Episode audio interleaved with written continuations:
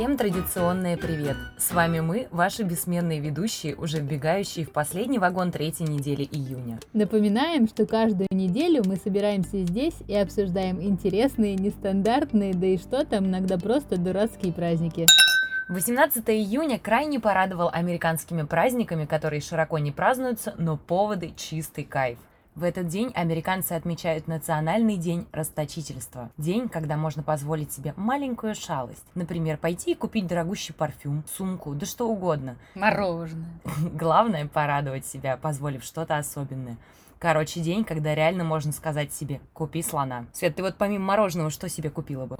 Что-то вот дорогое такое. новую машину. Или, или, или остров. Остров? Остров. А я вот думала про планетарный миксер. У меня просто есть обычный, и я им справляюсь, но вот это вот такой маленький guilty pleasure. Мы такие старые, маленький guilty pleasure. А планетарный миксер. Ну, за 60 косарей, извините. Кстати, праздник появился благодаря известному ивентологу из Чикаго Адриену Сию Купер Смиту. Представляешь, чувак придумал около двух тысяч новых памятных дат. Чин-чин! Еще один классный праздник – День перерыва в работе. Перерывы в работе, скажу я вам, это классно и полезно. Особенно Они... на полгода или на год. Так вот, перерывы, они повышают производительность, дают передохнуть, снизить стресс. Тут очень много плюсов. Перерывы вообще всегда были моей любимой частью рабочего процесса. Я, конечно, пошутила, потому что офисную работу я в свое время любила больше выходных и праздников, но тем не менее. Я реально устраивала себе такие перерывы.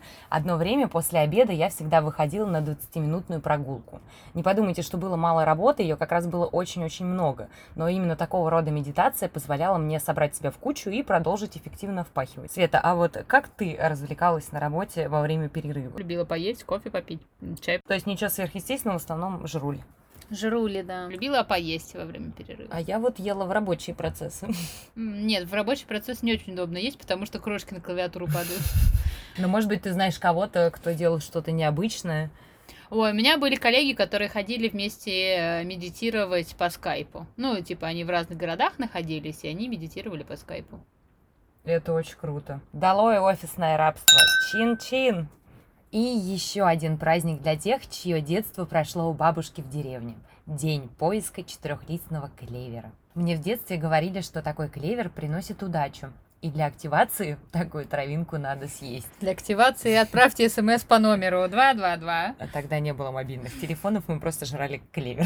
Мы, кстати, с сестрой активно занимались этими поисками, но находили такой клевер нечасто. Мне кажется, даже один раз только нашли. Но оказывается, что в простонародье считается, что такой клевер символизирует также любовь и счастье, помогает отогнать сглазы и прочие гадости. На одном из ресурсов я вообще нашла удивительную версию, что четырехлистник завистник помогает парням избежать военной службы. Куда его надо прикладывать, чтобы избежать? А, я не знаю, видимо, из него надо суп уже сварить. И, в общем, дорогие слушатели, если у вас или ваших знакомых были такие случаи, пожалуйста, дайте нам фидбэк. Есть еще одна легенда, которая мне очень нравится. Когда библейскую Еву изгоняли из рая, она сорвала четырехлистный клевер. Поэтому такой цветок обладает особенной силой. Будучи частичкой рая на земле, он и приносит невероятную удачу тому, кто обнаружит его в своем своем саду. Конечно, ничего особенного в этот день не происходит, и праздник не обладает статусом официального, но вы можете начать традицию каждый год 18 июня попробовать найти кусочек рая. Чин-чин!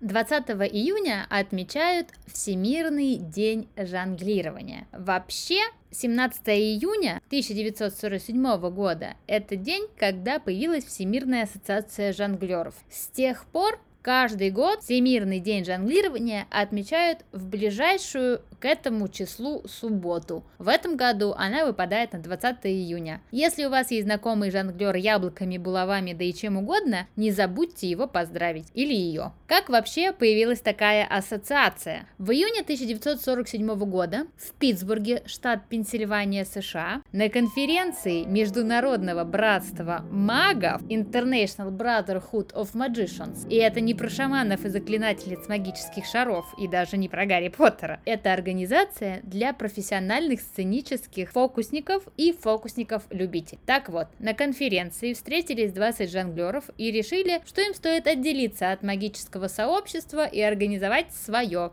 менее магическое. Если вы любите посматривать на YouTube видеоархив Пате журнала Великобритании British Пате, то посмотрите там документальные кадры со встречи Ассоциации жонглеров 1950 года. Я оставлю ссылку в нашем блог-посте на Дзене. Вообще жонглировать люди начали очень давно. Самое древнее документальное подтверждение это египетские настенные рисунки, датируемые аж 1994-1781 годами до нашей эры. К тому же китайские воины где-то в районе 770-476 годов до нашей эры перед битвой показывали врагу свое искусство жонглирования оружием. Если пугали, то обходилось без столкновения. Вообще в Европе жонглирование считалось приемлемым занятием до заката Римской империи, а в средние века впало в немилость. Жонглирование считалось безнравственным поведением или даже колдовством. Вот он, привет International Brotherhood of Magicians. В 1768 году Филипп Асли открыл первый цирк в современном понимании этого слова, и с этого момента жонглеры обзавелись работой и стали прочно ассоциироваться с цирком. В конце 20-го, начале 21 веков произошел взрыв популярности жонглирования. Обычные люди стали жонглировать для удовольствия, собираться в жонглерские клубы и устраивать соревнования. Стоит сказать, что жонглирование очень полезно. Оно развивает ловкость и выносливость, благоприятно воздействует на нервную систему и стимулирует творческий процесс.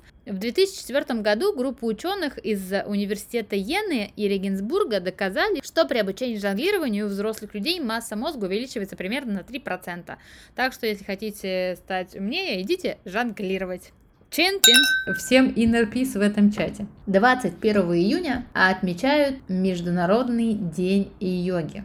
И это не медвежонок йоги, о котором вы, наверное, подумали, если бы были мной. В сентябре 2014 года премьер-министр Индии Нарендра Моди, выступая на 69-й сессии Генеральной Ассамблеи ООН, предложил Всемирной организации учредить Международный день йоги. Тогда он также заявил, что йога может изменить к лучшему образ жизни людей и помочь в решении мировых проблем. У Моди, кстати, на YouTube есть канал, называется «Йога с Моди». Я, конечно, ожидала, что он там сам сам будет показывать асаны в свободных штанишках и маечке, но, видимо, премьер-министру, даже диджитально продвинутому, не гоже. Поэтому на канале просто рисованные мультики. В 2019 году Моди в Международный день йоги принял участие в масштабной практике. А вот в 2020 году призывает всех провести день йоги дома с семьей. В общем, проведите Международный день йоги практикуя йогу на своем любимом коврике. Кстати, коврик для йоги изобрели еще во второй половине 20 века. До этого йогу практиковали на полу и на траве, без всяких ковриков. В 1967 году учитель йоги Анжела Фармер, даме сейчас, между прочим, 81 год, выглядит отлично. Практикуясь в Мюнхене, придумала заниматься на подложке под ковры, которые подкладывали, чтобы они не проскальзывали. А дальше ее отец решил подключиться и стал производить маты, заказывать материалы из Германии Германии. Так и пошло-поехало. За день йоги предлагаю поднять стакан воды. Чин-чин.